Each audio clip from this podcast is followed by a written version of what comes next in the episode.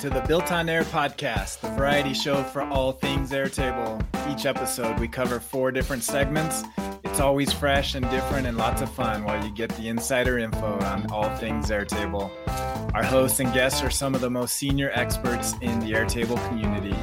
Join us live each week on our YouTube channel every Tuesday at 11 a.m. Eastern and join our active community at builtonair.com slash join. Before we begin, a word from our sponsor, On2Air.com. Any business running on Airtable gets the value that Airtable has, but also needs a few more functions to complete their operations. That's where On2Air comes in. It's a suite of tools for any business running on Airtable to maximize your operations efficiencies and automations. One customer, John, states that On2Air enables his business to function properly without having to think about building their own software, and that is pretty invaluable. The On2Air Airtable apps are amazing, and we use them often and are very happy with the results. So join John and hundreds more customers and take your Airtable to the next level with On2Air. Sign up today with promo code Built on Air for a 10% discount. Check them out at on2air.com. And now let's check out today's episode and see what we built on air. Welcome back to the Built on Air podcast. We are now in episode two of season 14. Good to be with you, myself, Dan Fellars, and we have Kamille with us after a week off. Welcome back, Kamille. Hello. Good to have you as always. Uh, Ali is off this week, and we should be joined shortly by our special guest, Jason. Hoping that uh, he comes on to join us. But we're going to get started, and uh, if he doesn't join us, we'll we'll call in audible. So, welcome to the Built on Air podcast. Every week, we go through four different segments, talk about what's going on. I'll walk you through what we're going to be doing today.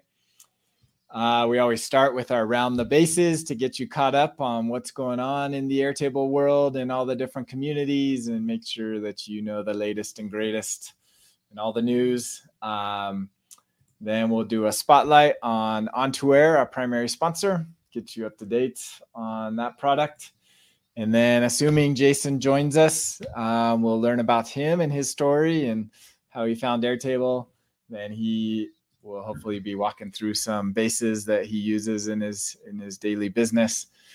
And then we'll do a quick shout out to our community, how you can join and participate. And then Kamille will walk us through some scripting, how to do date based change logs. So we'll assume that's the show after we get through our, our uh, roundup. If Jason still hasn't showed us, we'll get him on in a future episode and we'll do, we'll go to Kamille and then we'll, we'll do a couple other fun activities to make sure that you are learning this hour. So round the bases. Uh, it was a relatively quiet week this week. Um, not a whole lot going on. Couple PSA announcements. Um, Airtable is going to have some outages with the database. Um, let's see, April 28th. That's still next week. So that's coming up. They, they've actually had a couple outages. They, they've been doing this and I haven't noticed it. I, last time I was on, and I didn't, I didn't get any errors or anything, and so it was a very minor downtime. So they're getting better at their uh, at their outages. Hopefully, uh, when's the, Yeah, when we'll was the see. unannounced outage? Unannounced outage. Um, I think about two weeks ago, two and a half weeks ago, or, or Was some, there one? something like that. Yeah. So here's an announced outage. So they're getting better at least at, at announcing their when they know it will be down. Um, so keep that on your radar. They do it Friday evenings at night, so shouldn't impact too many people. Um, the other uh, PSA coming from Chris Dancy and um, Ben Green, who run the uh, Airtable community in Facebook are announcing uh, Dare Table. Um, so 30 ish days left, actually less than, yeah, less than 30. A month from today is actually when it is, May 18th. So um, it's in San Francisco. It'll be at the headquarters of Airtable. So uh, we'll see what life is like at Airtable. myself, Kamille will be there, Ali will be there, Kuovonne, friend of the show, will be there. She got the spotlight in this one on formulas you didn't know you need. So she'll be doing a show. Kamille, you'll be doing a segment. What what's sure your will. topic? Uh, the title is called "Your Wish Is My Command Line," and the what I'm hoping to get out of that session is to sort of explain that a lot of what you can do in Airtable, there's different tiers. There's stuff that's, you know, baked right in. It's a feature of Airtable. There's stuff that you got to do, maybe a formula, maybe an automation to do, and there's some things that you need to go outside of Airtable to fully accomplish what it is you're you're looking for. And the purpose of that session is more hoping to be a little bit interactive where people can say, I have this problem. How might I solve it? And then if I can do it on stage, I will. And if I can't, then just, you know, just good advice of what I've seen and what I think might work for um, the just the problem as described to me. So obviously, I'm not going to be able to go deep into everybody's uh, use cases, but some quick advice for how might you do a couple of different things in your table because you can do a lot. Nice, nice. And we have Jason with us. Welcome, Jason. Hello, hello. Thank you for having me. Sorry, I'm a few minutes behind. No worries. We're no worries. We're glad to have you. We're going through our uh, roundup and keeping people up to date with what's going on in the community. And um, we'll get to hear Jason's story in a bit. So glad to have you. Feel free to to chime in. Are you planning to go to Dare Table conference? That's what we're talking about. Um, I didn't even know it was happening, so uh, that's news to me. Where's is it a virtual or in person? So this is in person in San Francisco at Airtable's headquarters a month from today. And Okay. Not sure how many tickets are left, but uh, yeah, daretable.com. Okay, yeah, I'll check it out. I I guess I missed I missed the announcement. yeah, yeah. So we're getting the word out, and uh, some friends of the show uh, help run it. Chris and Chris and Ben have both been on the show in the past, and Okay, um, cool. and they put on a great show. They did this is their second second year doing this. So last year was in Austin, and um, this year it's it's actually at Airtable's headquarters. So we'll have good participation from Airtable, and so yeah, we'll be there. And uh, so yeah, get the word out. I think it was a pretty tight. I think only like seventy five um, spots just because of the the location couldn't handle a lot. So it's going to be a pretty small small group. Um, Yeah, should be okay. fun. Cool. Awesome. All right. Uh, that's that's the PSA announcements. Um, then one other, a couple other things. Um, this came from the Built on Air community. Uh, Okay. Hannah, who uh, is, is involved with Built on Air, uh, noticed this link to a support. So we've talked about. So this is a two-way sync overview. Um, so we've talked about this in the past. It's been in beta um, at the enterprise level. I believe you have to be an enterprise account to to get access to this beta. Um, but I know I've I've seen it. I've I've played with it, and um, it's out there. So, but I don't know. So this um, this update, or or I guess this article is relatively new. Maybe maybe this has been around. I don't think they've publicly shared information about um, this beta, but now there's more information about it. So worth pointing out. Um, the thing that jumped out to me is I knew about this, but I didn't know about all the limitations. Mm. Um, click down here on this limitations. There's actually quite a few limitations that I didn't I didn't realize. Um, I don't know, Kamille, are you using this at all?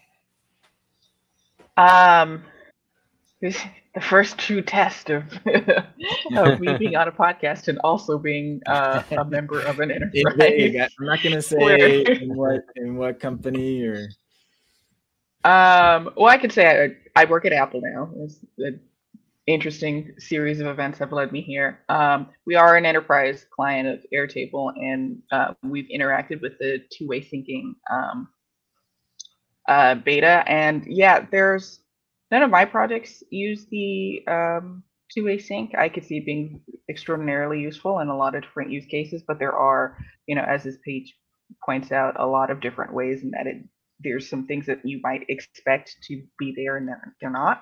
One of them that makes sense to me is um, formulas quite work because they're, you know, if you're not syncing in all of the data that the formula relies on, then it, it the logic of it would break. That kind of makes sense, but also like, can you just import the value as a text field like eh, eh, you know maybe there's a warning symbol that says it's not always up to date or there's a couple of different things that um mm-hmm.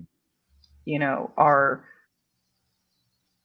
i understand why but also isn't there another way that's kind of how i feel for a lot of the things that we see on this bulleted list yeah and it could be just in phases you know for this phase yeah they don't want to deal with that because of the complexity that it introduces and sure come down the road. But yeah, um, it's just there's things like the first one. I don't know why it's listed in this order, but the first one is two-way syncs aren't available in Gantt views, and like I get it because Gantt views are the ones that have very specific linking relationships of the records that are being shown. I get it. That's somewhat complex to do for you know a two-way synced um, item, but it is like it works in all views except for Gantt. Yeah, like it just it feels a little odd. Yeah, yeah, there must be something under the hood in the code of the Gantt view. Mm-hmm. and then the one I thought was interesting is that you can't use automations to to update the destination. That one is confusing to me. Or API calls. So you basically, yeah, you can't you can't modify it. So that that's a big limitation that is really going to hamper what you can do with the two-way sync and using the destination table. Or the mobile app. Why the mobile app? Yeah. What what, what there? I can like again, I can think of like, oh, maybe they're trying to get around um, people circumventing certain Airtable limitations by having two-way syncs into various different bases. You're splitting apart the total, you know, number of records that you could fit in one base, technically speaking. Blah blah blah blah blah. Uh, that I can kind of understand, but like the mobile app is like that's your product. You, yeah, you know. Yeah, uh, yeah yeah hopefully that's a future edition yeah. Um what else in here? Um so basically the general concept if you're not familiar with it you know right now in production you can do a one way sync from a source to a destination but in the destination all those fields can't be modified. They're read only and so if you needed to change that you'd have to go back to the source. Now you can to a limited extent modify changes in the destination and um, and uh, and do that. So, but there are these limitations. Yeah, automation. So that means there's going to be, you know, I'm just thinking about implementing this. You're going to be talking back to the source base through an API call or an, or a webhook or something to update the source from the destination. Some some hack like that to get that to work, which will be frustrating but um but yeah this and then you know hopefully at some point they said when they announced i'm thinking of the the new feature the um uh the data source the one what what are those called? The um you know like the the universal tables um that they announced oh verified data source? That verified like data source yeah yeah, so when that comes out, that that will probably reduce the need for two-way syncing because um, a lot of things might make better sense to put into one of those verified data sources um, and not sync them between tables. So we'll see. We'll see. All right. Good stuff there. Next one. Um, this is coming from the new table forums. Check out join table forums if you haven't already. Great, um, great interactions going on there. Uh, lots of lots of experts that are answering questions. Uh, this one I answered, so I thought it would be worth um, worth uh, showing on here since I'm a little familiar with it. Um, this comes from Brandon, who's uh, actually a friend of mine. Um, and doing some Airtable stuff. So so talking about so this is dealing with webhooks, which is fairly common if you want to send uh, data from one system to another. Webhooks is a very generic way, universally supported across lots of different platforms and and uh, systems. So it's essentially you you define a URL and then you send data to that URL and then on, and then on the other end it will receive that data. So it's a way to message between systems. Um, and so scott had a, a, post here that he linked to um, with an example of how to um, this is a pretty good detail of how to send to a webhook such as make. It could be zapier. It could be any other system. Um, this one is again a little bit technical but in the internet world the the defined protocol that that you send data between basically when a browser hits a, a website it's doing what's called a get request and the the server is responding in that. There's different types of requests. Um, so this one is the standard get request that that is kind of how browsers work by default. Um, what Brandon is asking for is is a post request. So there's a get and a post. The main difference is in a post, you can actually send um, like a body of data with the message into the server. So most APIs, you're sending um, a get. Usually, if you're querying for data, that's a get request. If you're sending data, that's a post or or a put. Um, those are the two different types. So that's kind of um, you know high level of of how APIs work. And so that example didn't quite work for Brandon's scenario. Um, so I just replied with a small snippet of code. And this is how you would send a, a post request. So that right there is the method of the the fetch. So you're you're you're fetching data, but you're sending it as a post, and you're you're wrapping it in this body and you also have to have this header in here to tell it that that it's JSON, which is which is what this body gets converted. Yeah, they into. always want to use my name. that's right. That's right. You're famous. yep, JSON. I'm just now realizing why I never liked the function name fetch. It's because you can post with it as well, and that's just yeah because you you still are fetching data. You're you're fetching a response, so you still get a response back. Yeah, but like, am I? I don't want a response. Just take the data.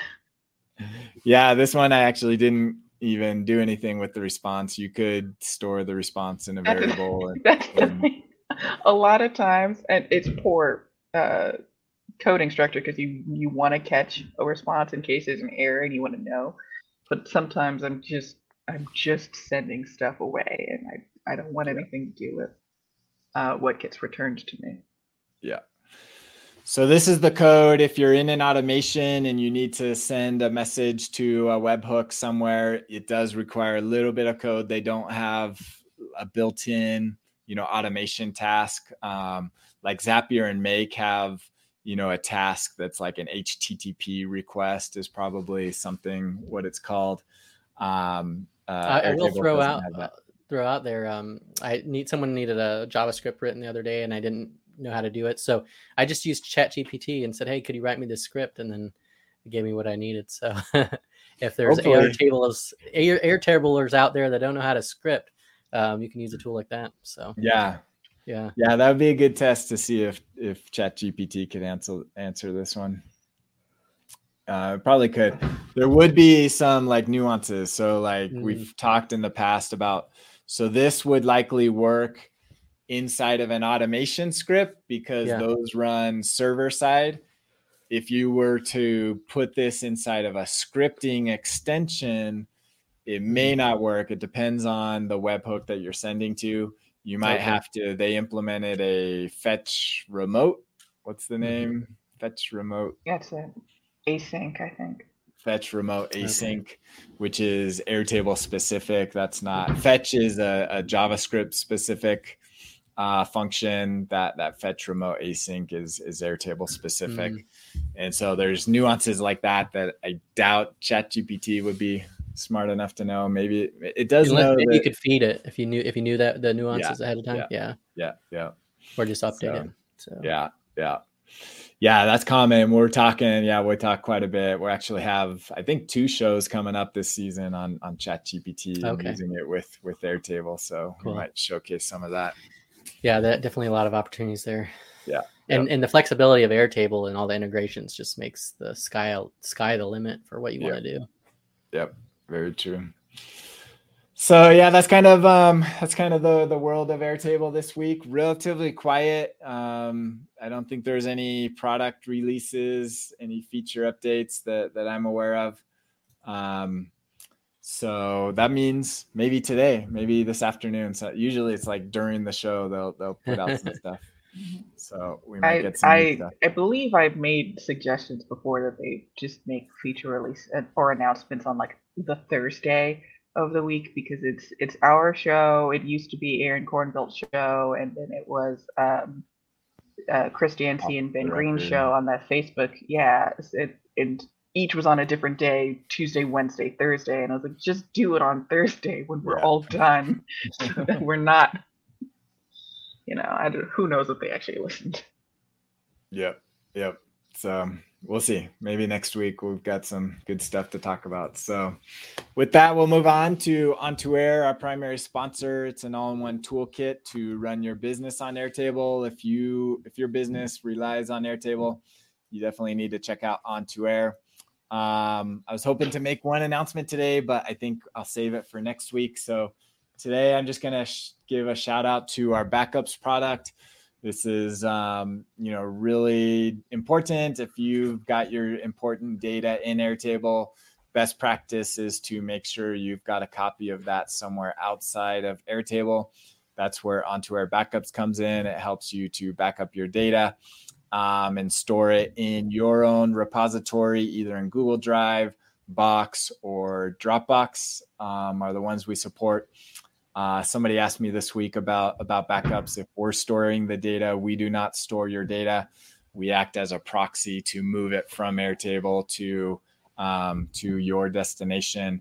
So we do have, you know, obviously access to read from your Airtable and push to your destination, but we don't store other than meta information. We do store some meta information and it does pass through our servers from one to the other, but there's no long term storage of your record data or your attachment data. So, um, trying to do best practices on security there. And just kind of a quick shout, uh, showcase of what it looks like. You create a project, and a project it can have multiple bases. We do have an app um, in the marketplace, but if you if you have lots of bases, it might be easier just to go to the website and just add them all um, at once. So you you don't have to go and install the extension in every base that you want to back up. You can do it all in one place here and add them all at the same time now. And then it and then it gives you a little bit of um, showcase of how many records are in each base, how many attachments are in each base and you can actually drill down into those and see even at the table level how many records in each table and attachments in each table. Um, and then if you go back, this is showing you every time it performs a backup, you'll see that it was completed, how many tables, and the total number of records and attachments that that that have been backed up. So great information. We do we do have um, some exciting features that will be coming out this year to enhance the backup experience, but um, definitely worth checking out to get your data backed up and in a secure place outside of Airtable. All right, with that, Jason, good to have you on the show. Second Yeah. time, you were one of our Yeah, one of the earlier guests. you were an early guest on our old format where we spent an hour drilling you and and learning all about you. Yeah. Um, but that was a long time ago. So we want an update. Give us give us the background. Give us your story. Uh, love to learn more about you, and then also your story of how you came into Airtable, how you found it, and what it's done for you. Yeah, so um, so I'm a full-time freelancer. I think of myself as a sales and influence amplifier. Um, so I take um, and, and really focused around content marketing. Um, so companies that have archives, uh, let's say they've got an archive of several hundred blog posts, um, and it's kind of sitting there collecting dust, and they're wondering, "Hey, should I have uh, spent all that time creating that content?" I'm the guy that comes in and says, "Here, here's how, from an SEO standpoint, from an email nurturing standpoint, how do we take that?" And so I've been freelancing since 2014. I owned a marketing agency for about seven years before that, and I made a transition. Um, but when I had my uh, one of the kind of the connections to Airtable is when I had my agency, I, I learned about a lot of and created some ideas and frameworks and systems um, to really how to operate the business. And those are a lot of the things I took with me um, into freelancing. I took those business lessons and I applied them. Um, and uh, it, they were hard earned lessons because running a business is no easy matter. But um, what I one of the things I was able to excel at freelancing was because I I operated with a business mindset, and I think a lot of freelancers struggle with that.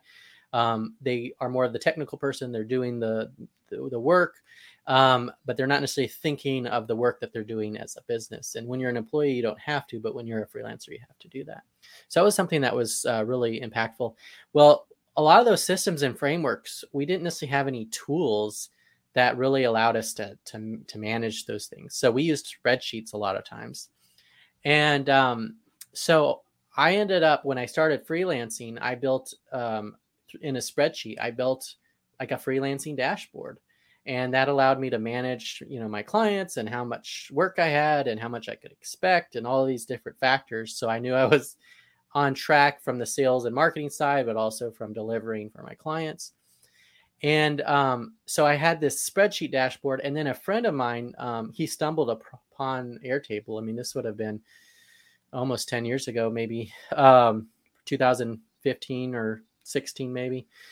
And um, so I had this this dashboard, and he told me about Airtable, and I was like, "Wow, this is perfect!" Because the the limitations of a spreadsheet, um, Airtable kind of took that and and allowed me to go much further with it. And you had the database kind of approach, and um, so I I moved my dashboard over and, and uh, just made my life much easier to manage, and um, and I was able to sort of discard the uh, the um, the spreadsheet. Now, funny uh, funny recent story is in that transition process, I brought most things over, but as my freelancing has evolved. Um, uh, there's some systems that I used to have on the spreadsheet that I've forgotten that I didn't move over. Um, and I've recently implemented a new uh, a new system to kind of measure measure that in Airtable. So I went back to the spreadsheet a couple months ago to discover that thing. I was like, I, I used to have I used to be really good about um, this particular thing, and I can even dive into that um, in the te- in the template that I use if if you want to do that. Um, so I recreated it, and I actually made a much much better version of it. So um, so that's that's it in a nutshell. I, I, wrote two books, one on freelancing that I published in 2017, and another for small business owners in 2019.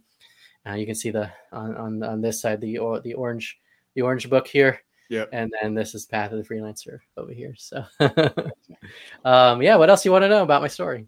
Looks like you're a Star Wars fan as well. I am. Yes, uh, big Star Wars fan, and um, grew up you with know, it. Camped I don't out. Know why. The, the, for the prequels. I don't know it was more of like the, yeah, the Millennium Falcon, the, the Star Destroyer.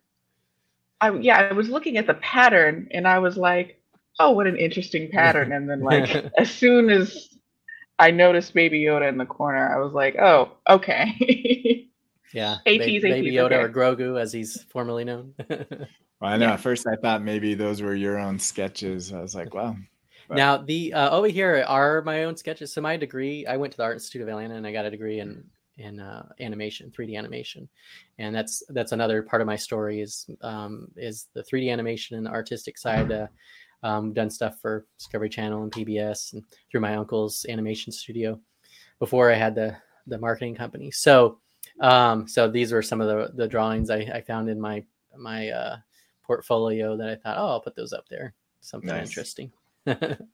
So so my question for you is how has um how how have you seen Airtable used in kind of the freelancer community, the people you interact with? Is it something that is heavily adopted or what's the so um, I think it could be uh, so it's it, I would say yes in some ways, but not to the degree that I think it should be or could be. So I'm definitely like an ambassador for Airtable. Like if, if you are not using it or you haven't heard of it, and whenever I work with a new client, um, I have a, a template for project management. And so most clients I work with, I say, "Do you have a project management system?" They probably say no. Um, and if they don't, they said we're gonna we're gonna set up an Airtable base and we're gonna manage it through Airtable. So for me as a freelancer, I use it. Um, other freelancers, um, once they start to realize the power, um, then they start to to get more and more on board. Um, but there is a there's I think one of the maybe one of the challenges with Airtable is it is kind of a build your own adventure. Um, and so having templates and and in uh, for the ones that they provide you and then the Airtable universe. And I've got three templates in there that people can check out. Um, that definitely helps with that kind of that starting point of like going from a blank canvas to something to work with. Um, so I think that can be a barrier. A lot of people like tools that maybe do similar things like a monday.com or something that already has the structure implemented. Mm-hmm. Um, but for those that kind of can get get the value of it and realize, I think for me, one of the big points of value for Airtable is I can kind of build my own app without having to be a coder. And so I can do so many things um, from an operational standpoint, um, both for me and my my customers, that I wouldn't be able to do without Airtable, or I would have to find some tool that might be able to do it. And I'm the type of person who can um, be the configurator to kind of work it out and build the frameworks. And so giving me that flexibility is a huge point of value for me. So, cool. yeah. What would and be? I um, imagine to be able to change things uh, pretty quickly yes. because mm-hmm. to your to your point, you started off with a subset of um, workflows that you had in in Sheets, and you moved them into Airtable, and then down the line, you moved in something else, and had you built a very complete system in something that's more uh, code reliant or on a pre-made sort of system, custom built for whatever um, your market share is, adding that other piece down the line would have been difficult in uh, a couple of different ways. Whereas in Airtable, it's a, it's a different experience. It's not easy, but it's a different experience. Yeah, and and I was also sad too, like because I used to use Trello, but as soon as when when Airtable just pulled in the Kanban boards, it was like game over for Trello. And I love Trello, but it was like there's just not a reason to use it right. anymore because the beauty of Airtable is you can look at the data in so many different ways, and it's right. really grown so much. And it actually it grows so much faster in functionality than I can really keep up um, because I'm not like strictly an Airtable consultant. Um, I can't like always know what's going on, and I'm using it more as a tool for for other you're things. Not, so you're not watching our podcast every week. not enough. um, in fact, I you know I've I've had to get to the point where I refer other Airtable specialists for these advanced projects, and it just is not not the the wheelhouse that I'm I'm playing in. But I but I love it, and will continue to use it and and advocate for it. So, so what sure. um so favorite feature and must have that that you want them to add um yeah that's a really good question. I guess the just thinking about what i just said in terms of like there's so many things that are unraveling uh, in terms of rolling out new functions. It would be cool if there was a way for um like so we have air we have airtable universe and you got those and you have templates when you start. Um, I don't know if if there were like micro templates that I could install on an existing base. Like I just want to kind of build out this particular function, and I, I, don't know if that kind of thing exists, but that would be one thing that comes to mind is how make it easy for me to adapt some of these systems. Maybe it's the automation tool, or uh, I've been playing with the interfaces, um, and I think the interface is actually a big game changer from when I first started using Airtable for visualizing data.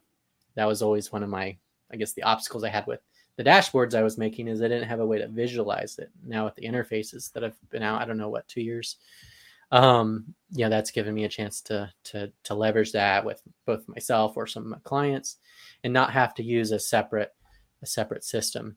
So, nice. Yeah, does that answer the questions? Yep. I hit them all. yep.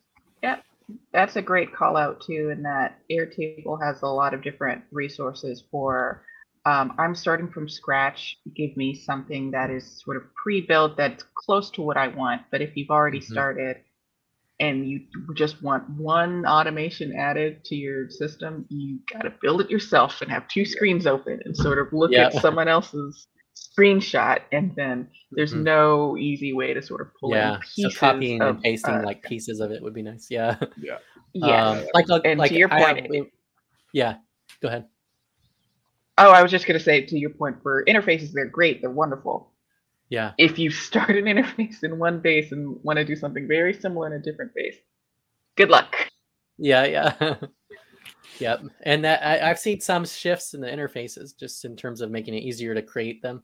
Um, But uh, that's you know probably got more that they're they're doing. But like here'd be just a practical example. I have um, like in one of my bases for my clients, I have a calendar function for their email marketing, and um, so I built that out. But it'd be nice if I could just copy that one piece into another one that I already have instead of doing all the stuff you're talking about. Yeah, so. yeah, yeah, for sure.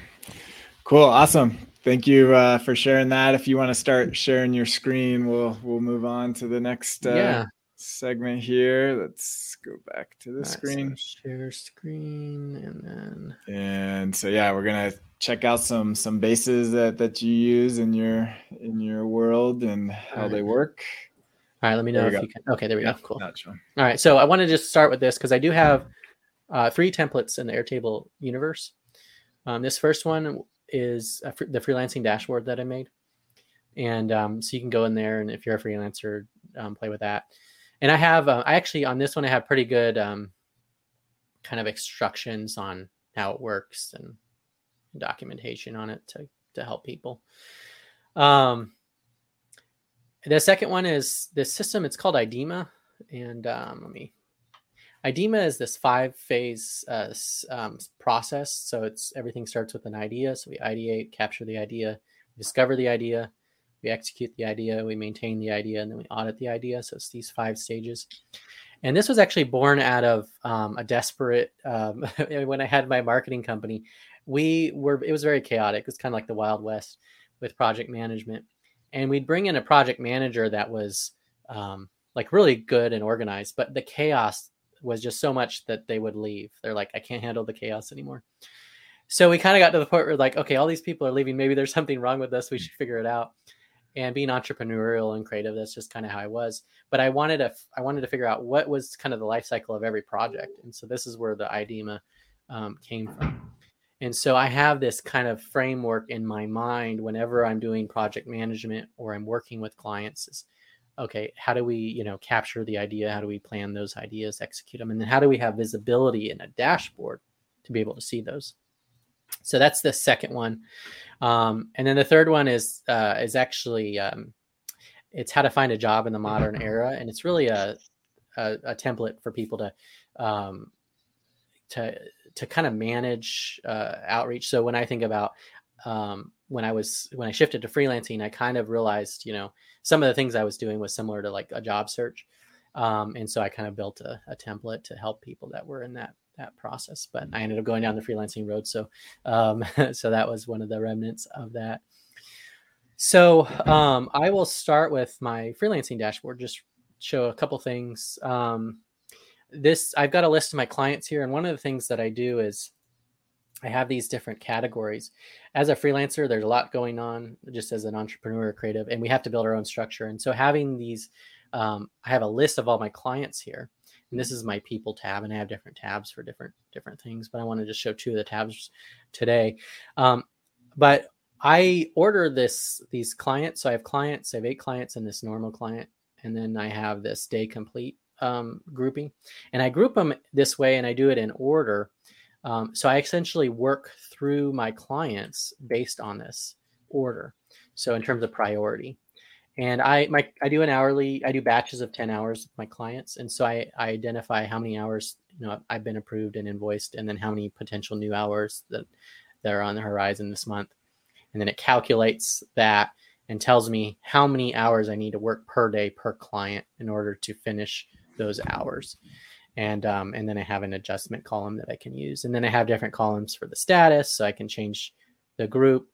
Um, the invoice status, if they paid, if they, if they if I invoiced them yet or not. Do I invoice them before or after? What kind of thing? Project. Then I, I have them all on a, another Airtable, so they have I have a link to their Airtable project management. um, and so now I can just easily access their Airtable um, with one click and go into their spot. So, um, so I have all my clients here, and then I organize them in this priority, and so that way, um, you know, if I have one that I have a client that's like an important, I put them in the important column, and it'll move it up.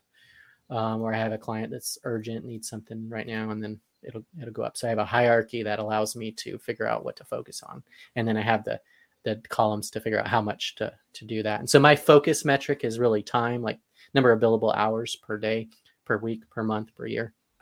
And so if I follow this column, you know, I'm going to hit my goals, assuming I've got enough client work to do that. So um, the new one that I added is this thing called daily tracking here. And um, this is where I have, um, let's see, let's hide some of these real quick. Um, so these columns, so I have really it's uh, each day I put in, you know, these different check marks here and then how many um, hours. My goal is to log four hours and 20 minutes of billable time each day. And so I'm actually tracking that throughout each month and I can see the pattern. So if I got four, four of the hours, um, and then have I gone over it? Have I gone extra hours? And I, you know, do I, sometimes I might work in this case on the 11th, I did over five hours, 48 minutes. So I'm tracking this. And the reason I'm tracking it is I'm tracking it against my goals. So this month I've logged 40 hours, billable hours, and my goal is 43. So I'm a little, I'm at 93%. So I'm a little bit behind. Um, so then I, I can adjust, you know, today or tomorrow or this week, you know, work a little bit extra to kind of make up the difference. But ideally I would be pretty consistent, but um, that doesn't always happen right. with being married, having five kids, and all the all the life things, yeah. getting injured, all kinds of things. So this is a cool system. I just I built. This is the thing that I realized I kind of lost in my spreadsheet was I didn't have a way to really motivate me on a daily basis in terms of really tracking how I was doing going throughout the day. You know, if I'm halfway through the day, I need to make sure that I'm kind of pacing myself so that I can adjust for the second half of the day if I'm missing my my mark. Nice. So, um, any questions on that before I move the the jump to the next one? I don't think so. No. Yeah. So I'll jump. This is a client of mine. Um, the uh, this is the uh, going back to this template. This is the IDEMA template. I've made some adjustments to it. Um, but I essentially I take that IDEMA framework and then I create these micro stages within that. Um, so all of these uh, groupings here are within one of those areas. So you have the maintain up here and then the done. Um, and so you know these are maintain items. These are things i need to do on a regular basis. Um, it might be in this case i i don't have a, a pacing but in some cases i might put you know this is a weekly thing or a monthly thing um, or trigger based. Um, i have a done this done thing and then i also have an archive column. And the reason i do that is so i put everything in the done when i'm done but then i can do i can report with my clients um, on you know what's been done and then i'll archive it. So it kind of gives me a, a process for reporting um, but I can go, here's the things I'm stuck on, here's the things that are active. And again, I, I order these hierarchically from top to bottom based on what to focus on. So I, you know, I need to knock out the stuck thing before I work on the active things. So in this case, I need to figure out how to get access to the, the Facebook page for this client. But I'm stuck because they haven't provided that and, and they don't necessarily know it's kind of a lost page. So we're trying to recover it. Um, with active these are things i'm currently working on projects that i'm currently working on. And then in this case i'm using um, airtables recently uh, you know it's formatting to do a checklist inside of it. So i do like that. What i'm going to work on next what are the top ideas that then follow that? Um, i also have a templates here because these are tasks that i do every month for this client. So what i'll do is i'll just copy i'll make duplicate the record and then it has my checklist inside of it of what to do um, and then I'll move it up to uh, one of these other stages. And then um, I, this is another big thing that I do on all my Airtables is I have an idea repository. So whenever I'm working with clients, they see opportunities for improvement, things we could do, or they have suggestions. And so we're just capturing all the ideas here. So we have a place and they don't get forgotten. So that's a big thing. Couple other things I added on this space is I have an email tracking system. So we use MailChimp and uh, help them run their campaigns. And so I, I put them all in here. One of the things I like about Airtable is the ability to both track data and then be able to, to look at it in different ways that might that might not be possible in the tool of which we're using. So in the case of MailChimp. So what I'll do is I'll um, I can see the I can put in the the time I sent, the day, the time, AM, PM, number of cents, opens, clicks, what type of email it is. So this is the chronological view, and then I have a calendar view where I can actually you know move things around this way and see where they are. Um, and this is something I can share with the client so they know what's going out, when it's going out. And then I have this what I this I call it a stat slicing, and this is where I can I can I can sort um, or group by different factors in order to kind of get an idea of like what time is the best or what day. So, you know, in this case, I can you know, pull up the day and go, okay, for the normal emails, um, it looks like these are not loading. For, oh, I'm missing the data on that one. Um, so it'll show me, you know, what's the open rate and the click, um, the click rate. So I can go which day is the best, and I can actually identify that real quickly. Um, or I can do a, I can also group by AM or PM, and go which you know is it better to send in the in the morning or the afternoon? And i can get do those. you give do you give access to your clients like read only access? Or are they in here? How much time do they spend in here? So with uh, with this i i'm open to giving as much or as little access as a client wants. Most clients um, are going to be just read or commenting um, not even commenting i would say read is probably the most common some will do commenting um, I've had some clients and some projects where they're actually will project manage together through the, you know, they'll we'll have a column here, um, which I've got hidden. I call it uh, passengers. You know, I'm working on this, so and so is working on that, and we can actually have different views for the different people. Um, but what I've discovered is that most people don't necessarily do that. But I've had teams. Uh, often I'm managing a team of freelancers, and so sometimes there's like three or four of us working on the same client. And so we'll use Airtable together and I'll, I'll project manage and, and they'll participate. Um, but for the most part, clients are pretty, pretty hands off. Hands so. off. Gotcha. So, but there is a, I think a big part of it is a reassurance factor. Um, the fact that it's there and that they have access to it, it, it kind of just helps build trust. Right. Um, and so that seems to be more valuable than actually them like reviewing things in it yeah. so it tends to be more for me and then in some cases i have clients that they they're so kind of like maybe just uh, just disordered or in chaos um, that I, instead of even sending and sending them to Airtable, I'll like send them an email with like kind of a summary of things and then a link to the Airtable if they want more details. So trying to translate it for them.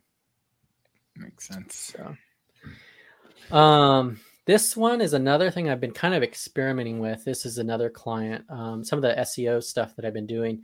Um, I'm or I've got in this case, um, I've got all their pages listed in here, the URLs, and then I've got different columns for different things. But the big thing that I'm doing um, is SEO change tracking. So we might make a change to a page. Um, so this might be, you know, a title change or content change, and so I've got a column for that. And um, and then I date. Uh, I have the up created and updated, and then I started uh, doing a change date column as well, so we have more precision. Um, but from an SEO standpoint, we can change the title on a page. So we might change this page, and I can look. I did that on March 31st, so this was almost three weeks ago. So now I can look on Google and see in the search console that they have or in our keyword tracking, and I can see after I made that change what happened. Mm. And so this log lets me do that, and then it it links back. This column links back to the pages, so I can also look at a page and go, okay, this page has had three changes. These are the three changes here, and there's two title changes, one and one URL change, and um, and so then that, that's another thing that I'm I'm doing just to see how the changes are are affecting things, and then be able to either reverse course or um, see that it's a positive change. So does that make sense? Yep. Yeah, yeah. I think I I heard that um, on the startups for the rest of us podcast. I think I think they okay. were talking about that this strategy yeah. of keeping track of marketing log of changes. Yeah. And so it makes it really easy, and then it's also value because of the the ups and downs of whether the change makes a difference on Google. So um, I got one other base I could show you real quick. Um, how yeah, we, we got a minute? Yeah, maybe a minute. Okay.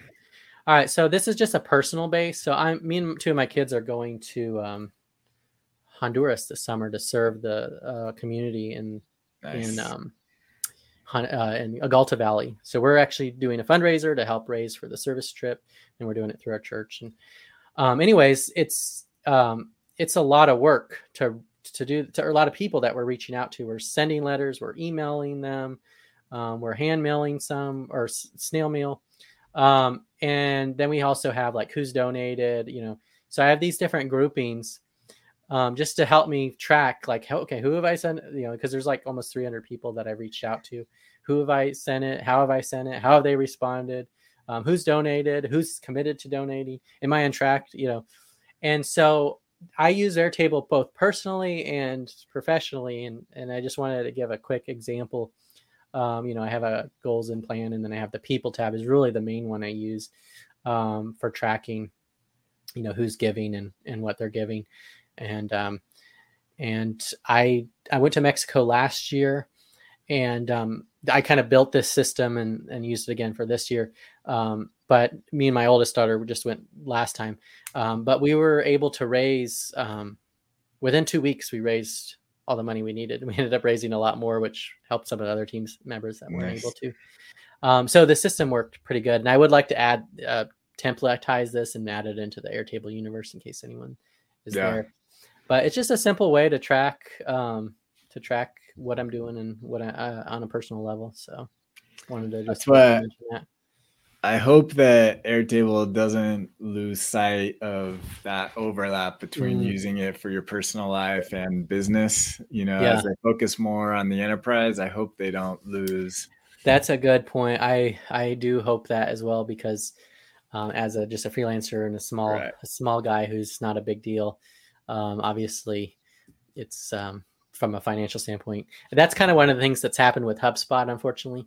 I, I, work with a lot of clients that use it and help them with their HubSpot systems, but mm-hmm. they kind of made that shift towards enterprise and kind of left uh, the rest of us to oh, hang. Yeah. So. Yeah. Mm-hmm. yeah, for sure. I'm sure I, I, I would imagine most people that use Airtable in their in their business world also find a use case for it in person. Yeah. Yeah. Awesome. And a lot of people start with a personal use case and move it to their business. Yeah. Yeah. yeah. Good point. Right. Right. Yeah, and I have a personal. I use it personally for other things like tracking our savings and giving and budget stuff. And yeah, so, yeah. nice, awesome. So people can find you on your website, jasonscottmontoya.com. Yeah, so jasonscottmontoya.com. If you type in, and if you're in the Airtable universe and you want to search for the templates, just type in my last name, Montoya. Um, on my website, I've got tons of blogs on personal development, entrepreneurship, leading others. I've got a podcast um, called the Share Life. It's called Share Life um, Systems and Stories to Live Better and Work Smarter. And um, and then I've got yeah everything's on jasonscottmontoya.com if you need or want to explore any of that. Thank you. Thanks for coming on, showing yeah. I think Thanks it's safe to say me, that uh, your business is very dependent on Airtable. yes, yes. I couldn't I couldn't do what I do without it, and um, and hopefully uh, I've made some many Airtablers over the years uh, to help them grow as well. Yep. awesome. Thank you, Jason.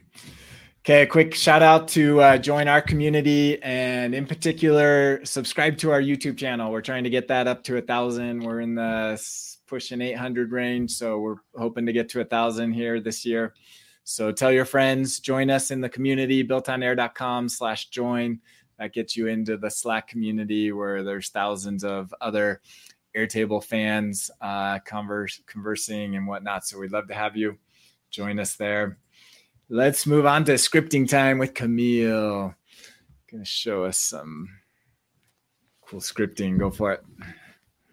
Uh, so this is something that comes up, I think, a lot um, when you have a one or more columns that contain data and um, it's easy to know when a value has changed because Airtable has a uh, last modified by and last modified time uh, field types that tell you when something changed, but it doesn't tell you what something changed from uh, to what. So if you look at um, the uh, activity log for any particular record, you can see this information here, but that's not really um, shareable to people outside of your base. Or if you want a weekly sort of email that lists out in plain English what things used to be and what they are now, it's sort of difficult to achieve. So I wrote a script that is um, pretty extensible that gives you an overview of how data changes from blank to blank. So I'm going to make a test and sure hope that the script hasn't broken since the last time I checked it. So I've just changed that date from the 27th to the 28th. Um, after a couple seconds delay, I see Airtable is still saving. Um, yeah, so an automation will run and it will output that today's date is the 18th. So on the 18th, um, the field due date C went from the 27th to the 28th, which is a positive difference of one day. Um, I'm going to stop here and preface that while I'm comfortable giving this base and script out to people, um, I'm not going to answer questions about it because um, the, the, reason I built this was um, for you know my current position. There are two different teams that wanted effectively this, but they wanted this output in two different sort of formats. One of them wanted the number of days difference in parentheses, and the other one wanted it grouped by field and not by the date on which the values changed. That affects how the script is ultimately written. And everyone is going to want this sort of thing formatted slightly differently. So I'm going to give you what you see as is, and then, you know, it's up to you. It. Modify. It's yeah. up to you. You gotta. There's things in here like you'll see the the text is bold here and italicized here. I'm not going to customize that for you. You're on your own.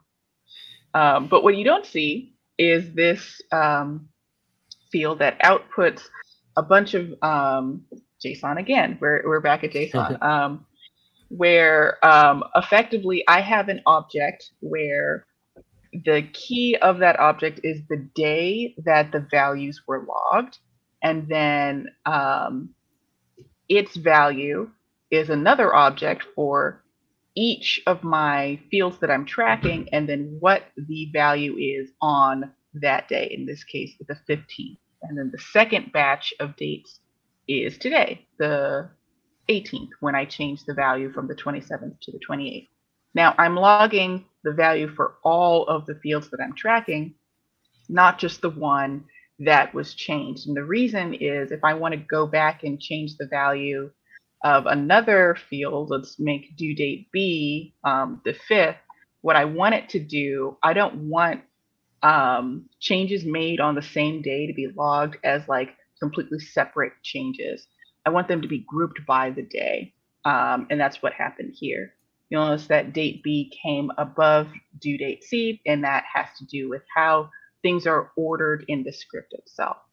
So with that um, sort of all in here, I will note that the reason this isn't counting the way I want it to is because this is a different list type. This is sort of a defect in um, Airtable's Markdown think if I do that, yeah, that's the that's the problem. It's not really a script thing. It's the the chosen method of formatting, which again is why I'm not going to answer any questions about um, how this thing is is ultimately written. But if I look at it, um, I'm going to start by uh, going with a very simple. When a record is updated, I'm watching three fields.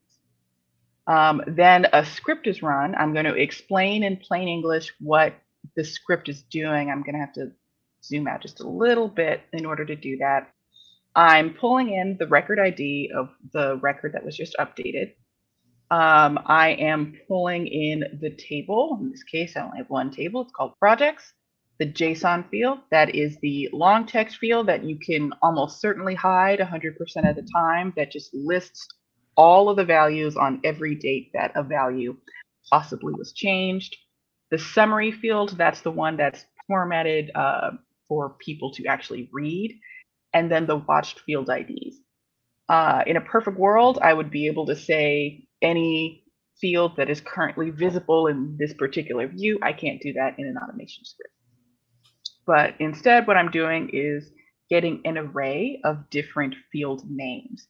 Now, in practice, in the solutions that I've actually built, these are all IDs, the ID of the table, the ID of these different fields, uh, just because that's more sustainable. If someone changes the name of any of these due dates uh, fields, then the script will break. So if you're going to adapt this process, all you would do is instead of putting in the name of the field, you put in the ID of the field, just as a warning.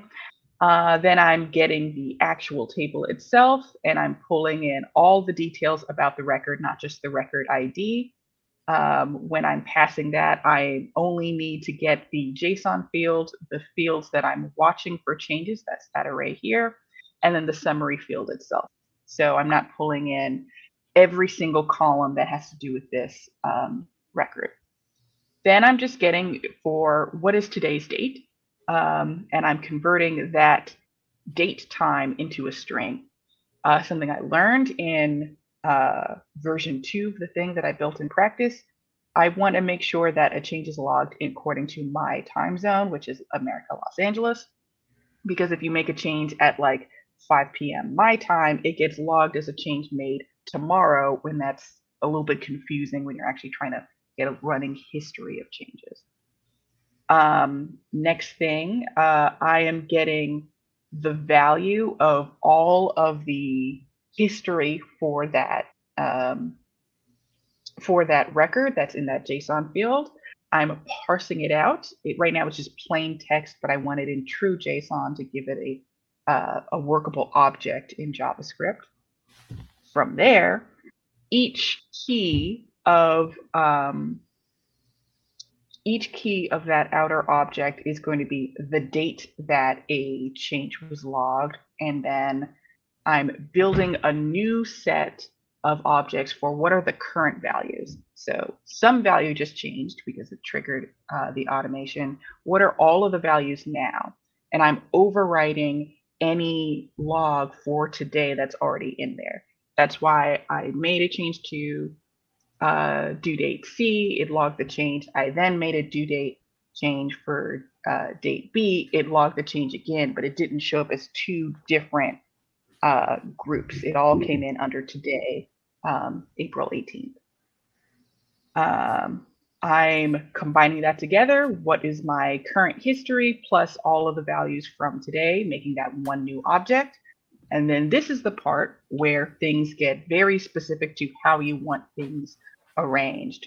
But generally speaking, I'm taking each day of history that I have, and then for each field on those days, I'm checking does this value equal the same thing as the value from the next time the um, history is logged? If it's exactly the same, then I don't need a summary, nothing changed. If something is different, then do both of those values exist?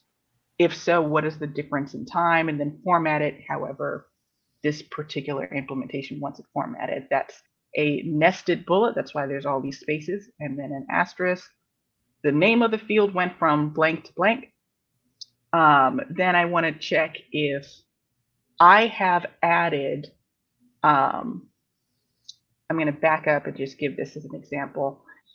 Right now I'm checking three fields. If I want to suddenly track due date D, I can do that, but there's no history for due date B in any of this. So the next time I add a value to due date D, I don't want it to say it went from uh, blank to whatever it is now because it might not have actually been blank. I don't want to log that as a change. And that's what that last if statement is doing. It's saying, do you have history to compare for this field? If so, compare it. If you don't have history, then don't compare it. if I have history and it really was blank the last time I checked, then say it went from blank to this. Yeah. Um, that is the explanation of this uh, implementation. Again, I, I don't want to answer questions. I, I will if pressed. I don't want to answer questions. Yeah. That's awesome. I mean, this is such a useful use case. Um, comes in handy quite a bit. So, yeah, lots of things you could do. You could also log, you know, like you were saying, if there is no history, then maybe you want to log that that was the first entry or, you know, was created yeah. or whatever, first set. Yes. So lots you could. That is that's something you could do, and you could do that pretty easily. But again, you get in and change the the if statements and all that. And there's nothing that says that you have to log date field. You could do this with any field type. It's just that they particularly wanted to know the difference in days, and that only really applies for date yep. fields. If you wanted to track text fields changing from when to when or who was assigned to a task, but with a collaborator field, you could do this with this script as well, modifying yep. the formatted text a little bit. Yeah. And there is a limit a hundred char- a hundred thousand characters to a long text field. Um, so yeah, you have a ton of history. Yeah. Then you might need to add some uh, some archiving or some removing older yes. entries. I would not advise tracking more than real realistically more than five different fields in one implementation. You could chain these together and have multiple uh, JSON and summary fields. Mm-hmm. Um, and I wouldn't recommend doing this for fields that are literally constantly changing. It's more for like, you know, the due date of an overall project. That's mm-hmm. probably going to change, hopefully. I don't know your process. Hopefully, only a couple of times. Yep. If it's constantly changing, then you're going to run into a, a barrier. And then you might want to log every change to its own record. Yep. Awesome. Thank you, Kamille, for sharing that. Um, we'll put the link out and we'll put a disclaimer. Do not contact Kamille. no, don't don't do it. Buyer awesome. beware. Yep, buyer beware. You gotta, yeah. If you're gonna if you're gonna start going into that world, you gotta be okay tinkering with the scripting, or like Jason said, throw it into Chat GPT and say, "How do I change this to do what I want?" well, Jason, thank you again for coming on the show. Always appreciate it. And good luck with your uh, trip to Honduras. And yeah. That's awesome. And thank you very uh, much, Dan. Yep. And Kamille, good to see you again. We will be back next mm-hmm. week with the new episode. Take care, everyone.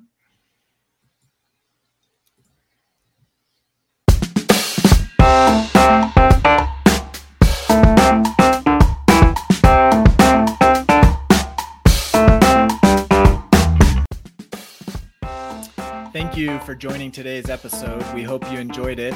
Be sure to check out our sponsor, on2air.com, and we will see you next time on the BuiltOnAir podcast.